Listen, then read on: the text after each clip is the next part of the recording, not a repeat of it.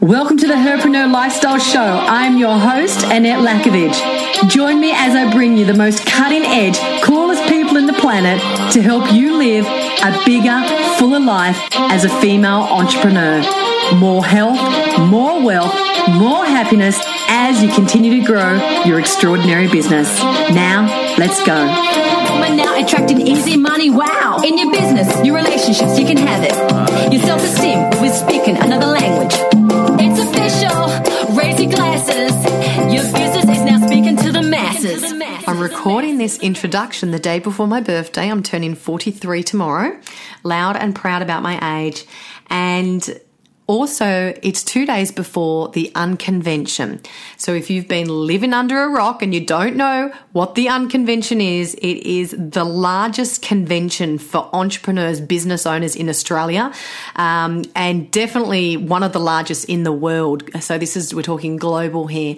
And today we're actually bringing on Jack Delosa, who is the founder of The Entourage and the brains behind the Unconvention. The Unconvention this year has six incredible speakers and the largest panel that I have seen of high quality entrepreneurs, business owners, investors, inventors, uh, global brand leaders, a leading franchise guru in Australia. And one thing you notice that they all have in common, they are able to deliver a message in the way the audience needs to hear it in their words, to be able to impact the audience, to be able to create a movement, be able to create emotion, to be able to create connection to their story, their journey, and to the learnings they want to impart.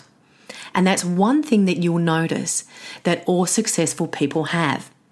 All successful people know how to deliver a message so it impacts the listeners. If you have this burning desire that you want to speak, that you know you have a message, but perhaps right now it's being clouded by the the doubter inside, meaning, you know, you're saying, I'm not good enough, I can't, I'm not pretty enough, I'm not old enough, I'm too young, I'm too fat, I'm too skinny, whatever the not enough is.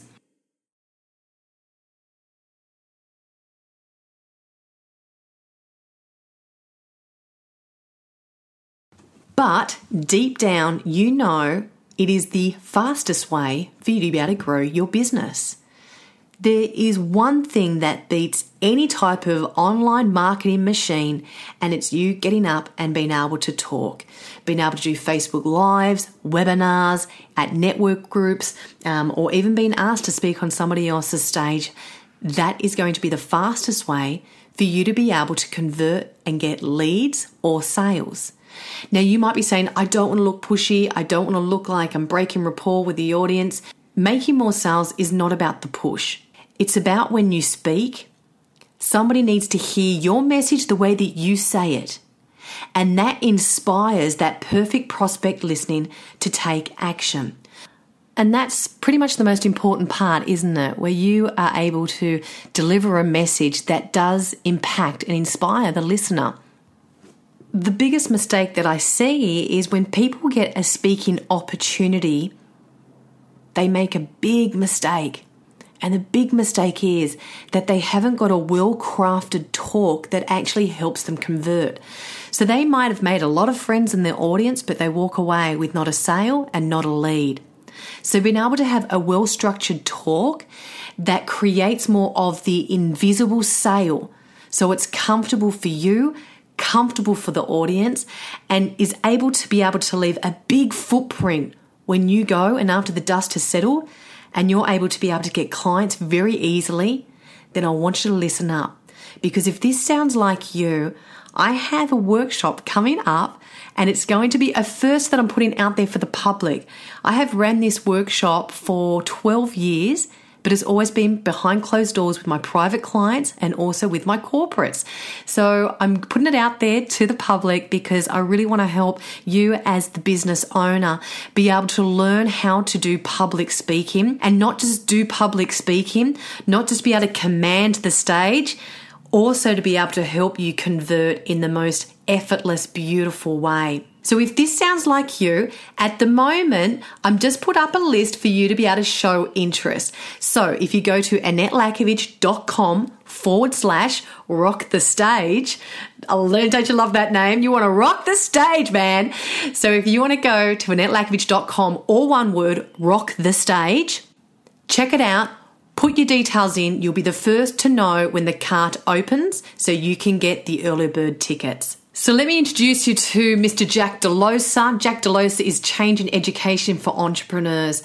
He's the founder and C E O of Australia's largest and most disruptive education institution for entrepreneurs called The Entourage. The Entourage currently has a community of over three hundred sixty thousand entrepreneurs and continually growing each day. Prior to The Entourage, Jack Delosa was the co-founder of M B E Education, which assisted S M Es to raise money for investors. M B E quickly became one of Australia's fastest growing companies. Along the way, Jack also became a high-profile investor himself. His first book, Unprofessional, became the bestseller in only three short weeks. And his most recent book, which I don't know if you guys have seen it, it is stunning. Just the visuals of it, the inside of the pages. The book is called Unwritten. And this book outlines the unconventional wisdom that Jack fully lives and breathes today and continually wanting to make the world a better place. Jack has been listed in the B R W Young Rich List since two thousand fourteen. Today in this interview, we pull the curtain right back and we dive into how Jack was handling the hardest time in his business history so far to date and really helped him create more alignment with health, nutrition, fitness, and being able to take a really close look at someone that's very high profile and the way that they live their day-to-day life. This is an incredible interview. Jack is very raw, very open, and it's just going to have so many golden nuggets for you from start to finish. Get ready to roll your sleeves up and take a stack of notes if you can. Otherwise, while you're driving, believe me, you'll probably replay a few things over and over again to really be able to embrace Jack's message. Without further ado, let me introduce you to Jack Delosa. So, Jack Delosa, welcome to the Herpreneur Lifestyle Show. Yay! I'm so glad that you're on. I know it's a show for chicks, but there's a very good reason why I've got you on. All the better, right? That's right. I'm excited to be here. Thank you so much for having me. Yeah, absolutely awesome. Where are you joining us today? Are you in the office in Sydney? You're in your home office? Yes, I'm in our Entrepreneur Development Centre in Ultimo, Sydney. Yeah, had a couple of moves, haven't you, with the with the business? We were in, um, yeah, no, we because I was doing some coaching there on stage. We're in what was the street? We're in York, the, York Street. So York, and then two places in. Oh, yeah, York Street was in a different lifetime ago, wasn't it? Oh, yeah. So really we're in York cool. Street, and when there was like um. There's probably sort of, that was when we were from going from sort of four to twelve, and then we yeah. were in um, up Harris Street End. We had a, an entrepreneur development centre up there with a, we've sort of, that was from sort of twelve to eighty, yeah. and now we're uh, we're just down the sort of water end of Harris Street now, which is perhaps even more beautiful down here. So yeah. Team are happy. That's the main thing. And you always have a home that looks near the water. What's water for you? Is, does it help you at all with alignment, with feeling better? What why, why you always got water views? Not just because you can afford Big it. Time. Not just because you can afford it now. No, but even, even when I, yeah, exactly. Even when I couldn't, you know, like even just heading down to a, a, a Bondi, for instance, on a weekend. Um, whenever I'm by the ocean, it is incredibly therapeutic. It's incredibly grounding for me. Why is that? I, I actually, I actually don't know. It's just always been that way. I am a Pisces, so I don't know if that sort of contributes to it. Ooh. Um, but you know, at a, at a soul level, I've always found it incredibly rejuvenating. Well, I heard once because our body's made up of like ninety percent water. Yeah, I think that's why we're really attracted to actually just sitting there and looking exactly at and looking out. Exactly. Mm. Well, the reason yeah. why we invited you on the show today is because if I have a male on the show, it's because he brings in something that I know that the women can learn from that's not just the normal masculine model. And mm. I know you're a man. I know you're very masculine, not taking that away from you, but I noticed what you bring in a lot of feminine energy or more of a spiritual energy to the way that you work, the yeah. way that you run your business, um, instead of the old school masculine model. So that's why I wanted you to bring you in, because I just know that we continually kill ourselves in business. From my surveys that I have talked to you about, uh, the surveys are that we're continually trying to desensitize ourselves through something, through alcohol, through food, through mm. drugs, all different types of things. And the mm. way that I've tried to always incorporate health and fitness into my life, and even doing that through the toughest times, I still struggled with weight. And now I feel like I've just really honed into more of a holistic way of living. So that's why I've got you on the show. And I'd love yeah. to dive into that area first. I know it's a bit deep to start off with, so but good. This love is what it. The show's all deep about. So can we start with what made you start incorporating this? And I don't know what the word is that you put on this, if it's mind, body, if it's wholeness, if it's wellness. Yeah. So yeah. so what is it that made you start incorporating it into your, your everyday life and business? I think for me it was a really organic evolution of self. And when I started, you know, I probably had a couple of uh, really good mentors and advisors, probably going back four or five years. And I think the their somewhat spiritual and human approach to business almost gave me permission to bring more of that into business. Mm-hmm. Um, you know, I think back in the nineteen eighties, business was greed is good, more is better, win, lose, step over others to get what you want. And one thing that I find really encouraging is that I, I think, you know, in today's day and age, there are very few people that sort of subscribe to that philosophy or that approach to business today, to business and life, right? Today, business and life for, um, you know, a, a good amount of people today is about, I want to do something meaningful. I want to do something I enjoy. I want to find ways um, to work that are expressive of my talents and myself. Mm-hmm. Um, and I want to be able to contribute to the people around me. And so I just think, I think the world's in an interesting place right now in that um, I think the, the media sort of over-amplify more of the negative stuff than ever before. Mm-hmm. However, humanity, if you look at it, if, if you do the research, you look at it from a data-driven perspective, the planet is safer than ever before. There is less poverty than ever before. There is less violence and war than ever before. There is greater connectivity than ever before. I, I think humanity is going through a phase right now of of incredible evolution. Yeah. And I think the pattern that you're sort of, that we're talking about um, is one expression of that. Mm. And the media's just learned how to market more and more, and they market to the pain. So, guys, yeah. if you're listening, turn oh. the friggin' news off. Just don't watch Turn it. it. Don't off. listen to it. Okay. Mm. You've actually written in your book, Unwritten, there's a piece there where you say we spend our life tinkering with a universe that doesn't exist, to really to be able to find that that that purpose bigger than you. How much has that mm. helped you, and how much do you feel like you've evolved since you've started to quiet the mind and do different types of practices, which I want to dive into what practices you're doing. How has that helped you evolve and, and see bigger visions?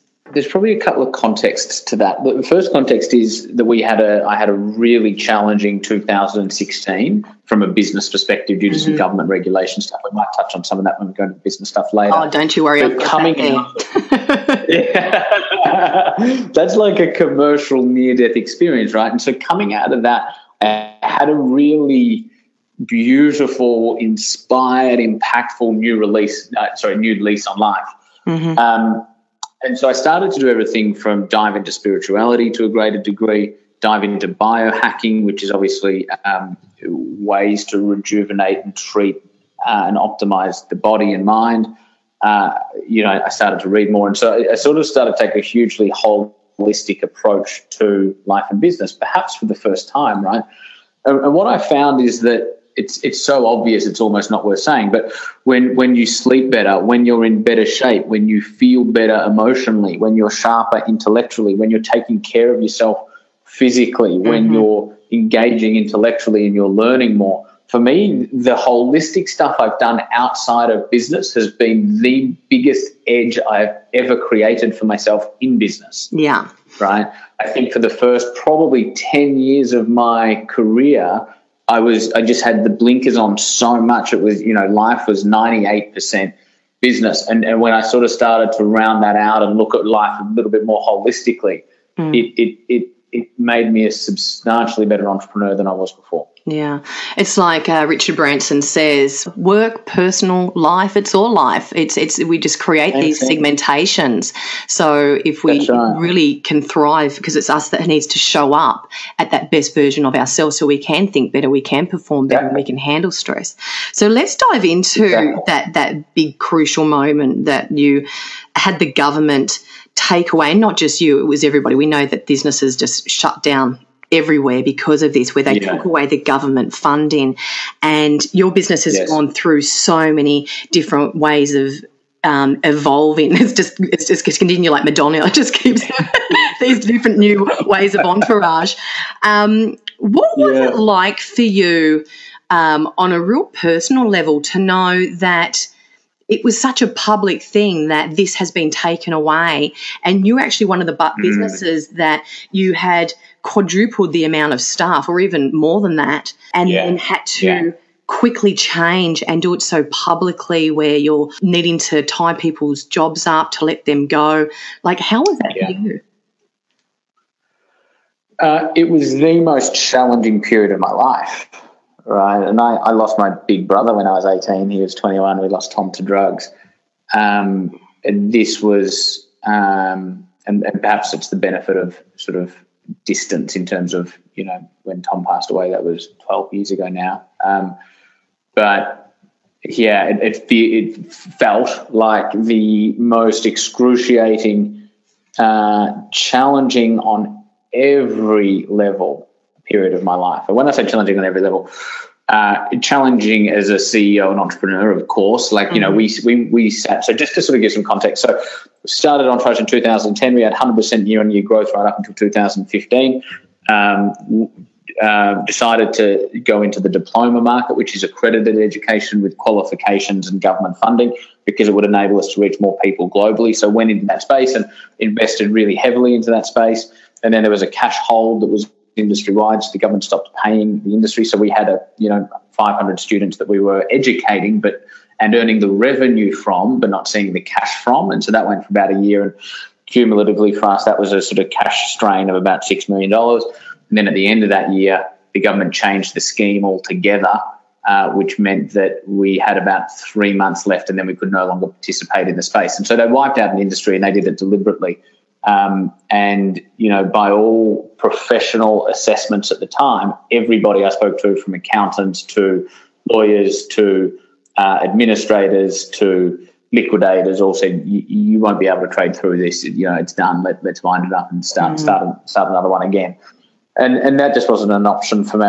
You know, it, it was not an option to wind up something that was so that is so incredibly important to me, to mm-hmm. to your husband, Nettie, Peter Lackovich, to yeah. you, to all of our investors, to all of our people, to all of our members. You know, this isn't a business for us. If if it was a business and only a business, I would have wound it up in five minutes. Like, you know, yeah. commercially and financially, that's that's what that would have been the intelligent, in inverted commas, thing to do. Um, but you know, it, to to our to the conversation we were having a moment ago, this is a purpose for us. This is a life for us. This is this is our fucking life's work, you know, that we're dealing with. Yeah. So, you know, wind it up and start again wasn't an option. Mm. And so it was, so we, you know, it was challenging commercially and professionally. I sat in a boardroom for three weeks with my C O O, my C F O, occasionally getting different executives and doing, trying to work out how we could, you know, rebuild the business from that current point in time. Wow. To give you a little bit of context, when the government gave us three months and then it was sort of, you know, space is over, we were three months away from a monthly loss of eight hundred thousand dollars. So three wow. months away from a monthly loss of eight hundred thousand dollars. And so it's like, how the fuck do you, how do you build a model from that, and, and how do you make it work from a financial perspective? Um, and so, you know, like I just, and, and I said, I just felt the weight of the world on me when you said that. That's just. Uh, uh, And so we were in a boardroom for three weeks, but we didn't work it out for probably eight weeks. So it's just like this huge puzzle, as to, like it just mm-hmm. it just wouldn't work. How do you how do you go from, you know, the losses that we've incurred, the losses that the government haven't paid us, how many staff we're currently carrying, the drop in revenue that is now going to be inevitable, this loss that's like how like it, it was just so recalcitrant. It was like this. It was like an impossible form. You just couldn't work it out. Personally, you know, it was incredible. incredibly challenging, because when you're that close to having something, it's having your life's work close to death, uh, you don't sleep, right? It, you, you don't eat. Um, and then, you know, it, it personally, in terms of, you know, we went from eighty staff down to forty staff. Our yeah. culture is incredible. We're a family here. So to let go of forty people was incredibly challenging. Spiritually, it was challenging because you need to you need to find, you know, depths of strength that are so far beyond what you ever thought you were capable of conjuring up. Um, and what made you dive deeper, do you think? Is did you feel like you dived in then, or do you feel like it was just so hard that you just that was the last thing you even tried to do? It was like to go, okay, it's time to try and meditate and well, take some time out. I think. No, so I didn't start meditating. That sort of side didn't, for me, come until I started to come out of it. Mm. And then I was like, oh, okay, I'm starting to get a little bit of life back. I, I can now sleep and choose to do things like go to the gym. You yeah. know, you can't get your life back. And so that's when I started getting the meditation stuff. But um, th- this is the thing with adversity, is that um, it teaches you a lot. Yeah. And so, so, and so how, how did I do that, or why did I do that? What what I would relate it to is, um, you know, when somebody passes away, right, after they've passed away, you don't have a choice as to whether they're gone or not, right? They're gone. The only choice that you can make is how you're now going to be in response to that. And so, you know, having gone through, you know, losing Tom yeah. uh, twelve years ago, it, it was a powerful preparation for this period that I went through, because it, again, the, the the only choice I have in that scenario is to quit or not. But if quitting isn't an option, then it, then it just there, there, there doesn't make any sense to do anything other than lean into it and choose who to be and how to be and what to do in response to it. So I think when, when you burn your boats and you don't give yourself any um, off-ramp, yeah, you have to. Right. You talked about Tom a few times. It's the first interview that I have had you ever talk about Tom. Is it something now where you feel that you've made peace with with, with that, and there's there's more of an acknowledgement now? Yeah, that, yeah it's, it's interesting that you say that. So, yes, there, there is a, a, a higher degree of acceptance um, around it these days, absolutely. And, and, and I do think, you know, sixteen and two thousand sixteen, the beginning of seventeen, from a commercial standpoint, it, it, it as a human, it really does feel the same way. And so I think when you go through, you know, ad- adversity that's similar to adversity that you've faced in the past, it does bring it all up again, in a mm-hmm. sense. Mm-hmm. And so again, and, and that's opportunity for more healing and all of that sort of stuff. But I, but I, I, I do think that uh, through each chapter of adversity, this, if if you choose to, the strength that you build from it um, is unlike the strength that you will get from any other experience. Challenge is the greatest thing when you respond to it in a healthy way. Mm. Well, I'm so sorry to hear more about Tom, because we haven't ever really gone there. Um, if, mm. if, if we go back to when you're a kid and you're at school, What was what was your schooling like? Because I remember at one of the Uncons, I think it was in Brisbane, I think I was emceeing that time, I can't remember, but I remember I came out just to watch you on stage mm. and I caught a tiny piece of the story, but it was it, it rattled my cage to know that this is the communication that's happened to children, and it was about you getting to... So I was no good in school. I, I, I, I found it slow, theoretical, impractical. I don't buy into the, you know, why are we learning this, you know, teacher? Uh, because we have to, like, why do we, you know, like, I, you just, I just wasn't convinced. Um, and so I, I didn't have a why. You don't right? I should be up there. I can imagine you just no. sitting there. Yeah, I'm going, really? You took me to buy that because I have to, like, come on. And so I was never, never, never any good. It should have actually been expelled from school a few times. So I, I was fortunate that I did actually go to quite an understanding school, which was super important for me to survive. But then, so I'll sort of tell the story quickly. In when I was in year ten or eleven, I went and did a work experience, and I did work experience with uh, my cousin, who was a lawyer for Legal Aid, uh, which is like a free legal service for people that can't mm-hmm. afford legal services in Victoria. And uh, and so that was the first time that I'd ever seen anything happen in the real world. It was the first time I'd ever seen people operate in the real world. So it gave me context as to well, this is why I should learn legal studies. This is why I should learn English, you know, because because I can now apply it to something that I've seen. And so, you know, at the age of sixteen or whatever, I decided I wanted to be a lawyer because that was all, that was all I had seen. And so that was enough to get me to knuckle down and, and really um, um, focus and try at school. And so it, what what happened was in year twelve, I actually pulled my finger out and I did I did quite well. I, I got an award at the end of year twelve, and it was the biggest backhanded compliment anybody can get. I won the Most Improved Award, which was essentially, Jack, you were so shit for so long, and this year you weren't as bad, and so we're going to give you a, you know, a trophy. And, uh, and and and the the prize that you would get to do, you get to do what every teenage boy wants to do, which is go down to the local bookstore and choose your own book. Right? The school's rewards. So you can imagine how excited I was. Um, and so I walked into the bookstore and I was like, oh, what am I doing here? And, um, you know, it's literally fifty metres away from the school. And and I walked and I just sort of was drawn over to the personal development section, and there was this book on the bottom shelf, and, and it really, really, really spoke to me, resonated with me. I picked it up, I read the blurb, and it was just, it was the first time that I'd ever connected with the book at that level. And so I went to the counter and I said, "G'day, mate, I'm just here, you know, from um, school around the corner. I believe that, you know, we're doing this book thing." And so I struck up a really good rapport with the guy behind the counter, and we're, we're chatting, we're chatting, we're chatting. And then all of a sudden he looks down at the title of the book, and his entire expression changed, his entire energy changed. It was almost like he was offended. And he looked up at me and he goes, "Ha, that easy, is it?" And I'm like seventeen years of age, and I'm going, "Yeah, I, I spoke. I don't know. I haven't read the book yet, but I suppose." He's like, "Yeah, yeah." And he turned around and he threw the book on a pile of books because they would then take them to the school to give out on speech night. Mm. End of conversation. Didn't want to be my friend after that.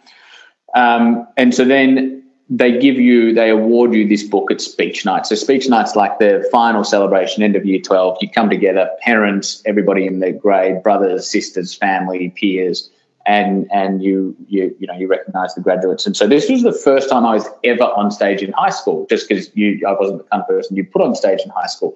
Um, and. And so there, there we are. You know, we're side stage. All the all the different people that have won an award. We're, we're standing up side stage. We're about to walk out on the stage, shake the hand of our headmaster principal, collect our book that we'd chosen previously, and walk off. And so I'm standing there like next to the ducks of the school and all these smart people. I go, "What the fuck am I doing here?" And um, so they start calling our names, and they go out one by one. And um, and then I was standing there, and I was next, and. Uh, I couldn't see the audience, but I could see the headmaster, and he started laughing, you know, quite, quite, you know, joyously. Uh, and then a moment later, the entire auditorium, you know, there's probably eight hundred people in the auditorium, started bursting oh. out laughter as well. And so I'm going, why the fuck is everyone laughing? And so I walk out on the stage, I shake the hand of the headmaster, um, and and then I, you know, enter stage left. Um, and I go up to one of my friends and I said, "Why was Mister Irwin and, and, and the and the audience laughing?"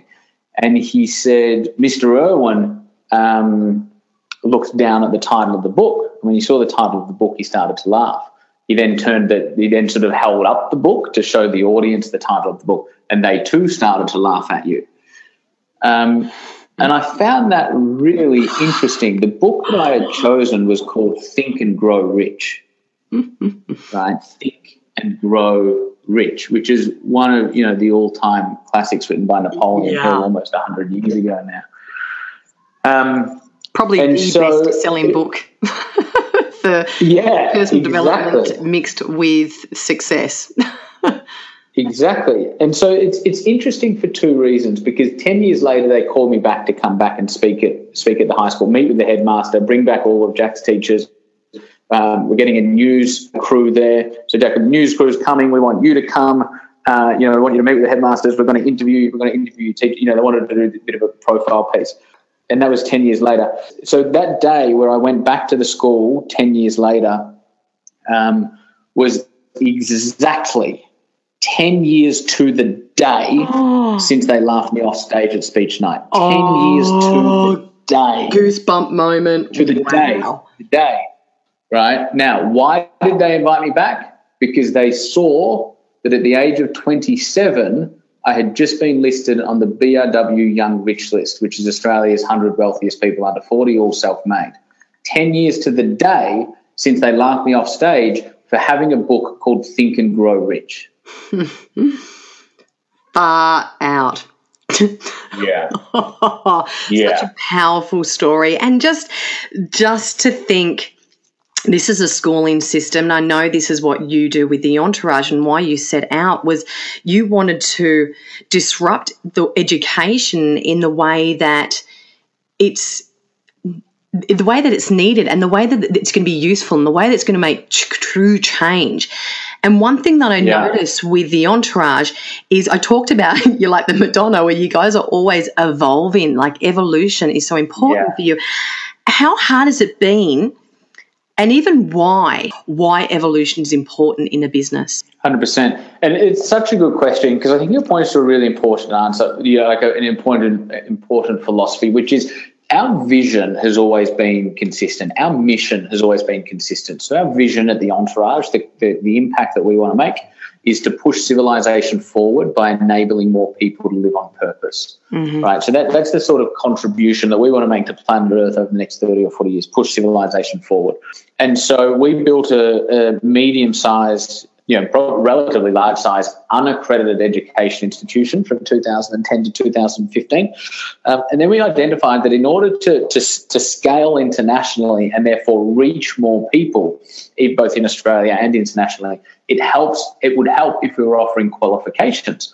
And so we did something that no other unaccredited education business in Australia has ever done. We went from unaccredited, we became a registered training organisation, and we started to offer accredited government Uh, you know, qualifications attached to, to government funding. Um, and, so, and, and we did that incredibly well. When we came into the accredited space, uh, our launch was, you know, unprecedented levels of success. We, we did it incredibly well. And so it was the right strategic play at the time. As I mentioned before, there was two fundamental sort of government shifts. The first was withholding cash from the industry, and the second was they essentially wiped out the, that sort of level of R T O. And so that then meant that we could not pursue an accredited path. And so again, almost uh, out of necessity, we needed to rebuild and rescale our unaccredited side, our, our side of our education that has nothing to do with government, no government funding, none of that. And I tell you what's interesting, Nettie, is, um, in fact, I've never spoken about this to anybody. Oh, um, super please. Interesting. The day before, the, so so we found out that the entire, it's called V E T, Vocational Education and Training, right, like the accredited edu- education space. We found out that that space was essentially going to be demolished by looking at the front page of a newspaper one morning, right? It was front page oh. news. You know, Simon Birmingham, the the, the Minister for Education, was, was, was, you know, they said they're going to smash the V E T sector with a sledgehammer, which they did, right? So um, just pause for a second, because I say I say don't listen to the news, don't read the news. If the news is meant to find you, it will. And there you go. I found yeah, it. exactly, exactly. You meant to hear and it, so, you'll see it. So, you'll see it somehow. And so that news story meant that we could no longer participate in, in, in the R T O accredited space. However, the night before that newspaper came out, I got your husband, Peter, into, you know, we started to have a chat with Pete. Mm-hmm. And I said, mate, I've, I've had a, I've had an interesting thought. I, I think that we should go out of the accredited space, go back to our roots, go back to our heart, and and and become the world's number one education institution, in you know, private institution, away from the government. Like, fuck them. Like, let's do it. Let's do it without them. And so it was this conversation that I started with Pete twelve hours earlier, and then the next day, front page was, you know, we're going to smash the V E T sector with a sledgehammer. So I was like, Pete, isn't wow. that funny? Like, we were talking about that last night. Let's um, let's go, you know. And, and so we, we were forced down it, but it might have been something that we chose to do anyway.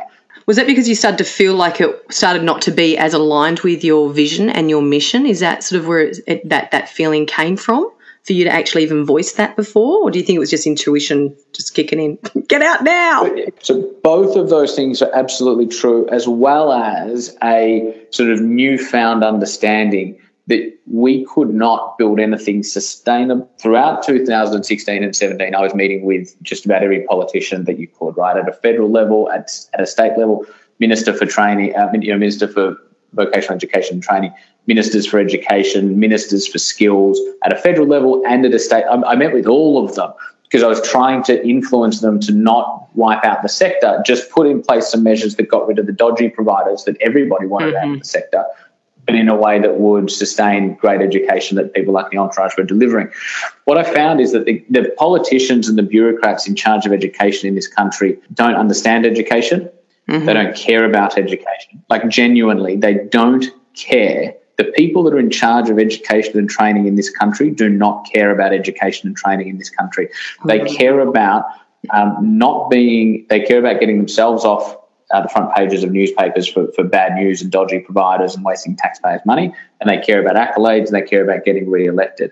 And so, you know, probably not such a huge revelation. I, I suppose I was a little bit naive in, in coming into that space, thinking that if we can demonstrate a model that advances education in this country, then the politicians will care.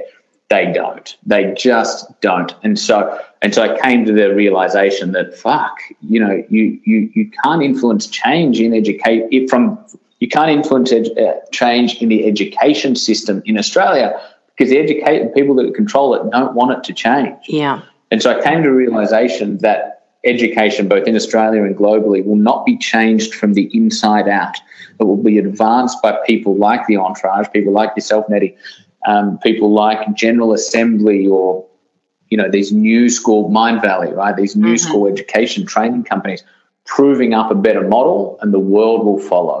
Mm, it's quite interesting you say that because it's like that in so many different areas.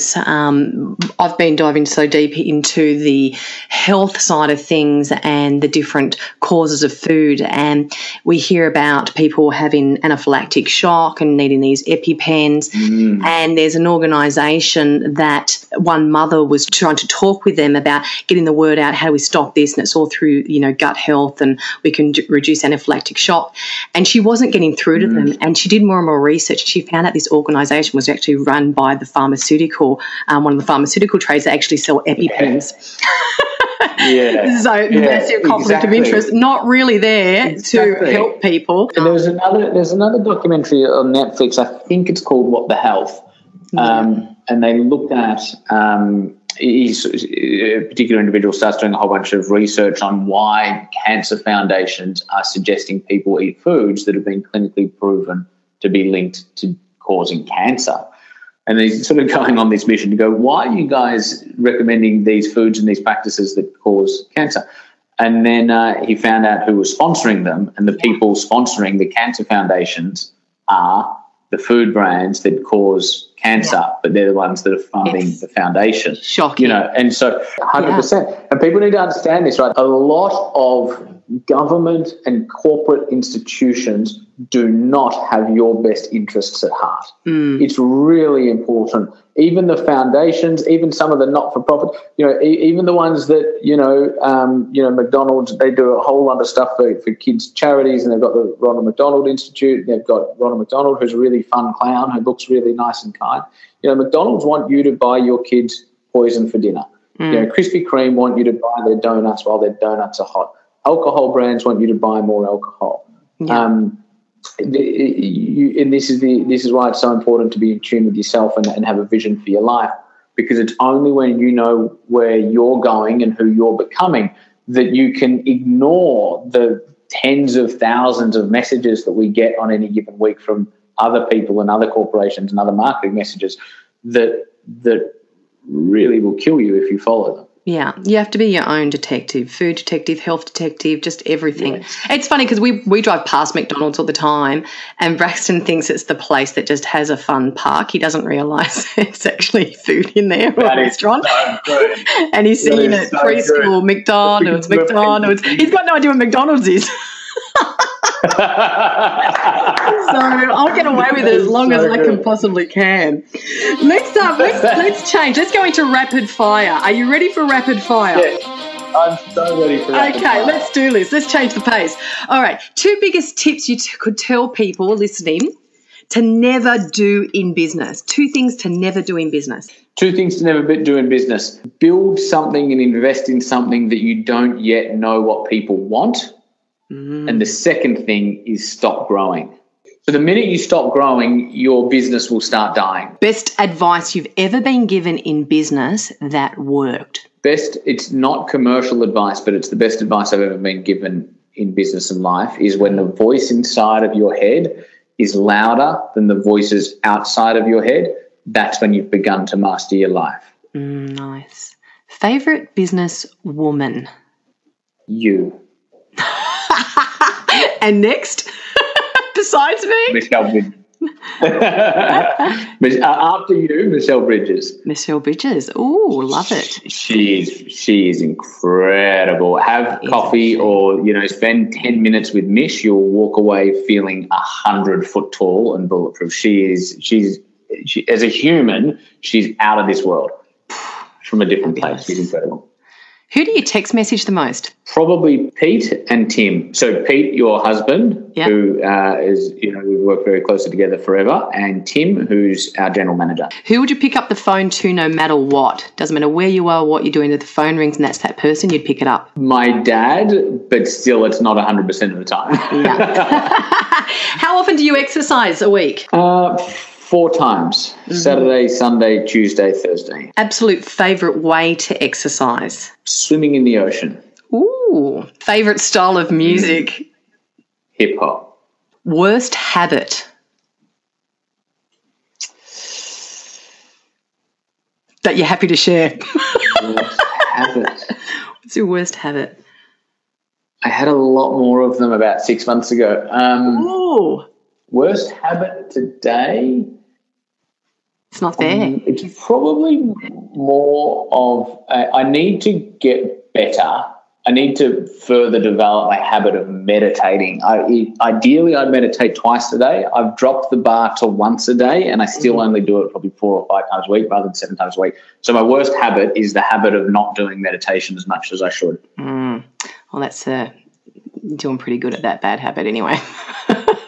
What was it before? What was the habit that you've, one of the habits that you've broken before? Very boring one, isn't it? So I now do things like uh, no alcohol Monday, sorry, Sunday to Thursday, no sugar Monday to Friday. Mm-hmm. So, uh, like I used to have a, quite a high sugar intake. I yeah. used to, um, you know, have a glass of wine probably two or three nights a week. And, yeah. and, and when you get rid of alcohol, when you get rid of sugar, when you when you adopt a much healthier diet, you sleep better, you function better. And so that, that's probably what I would have said six months ago. Yeah. yeah.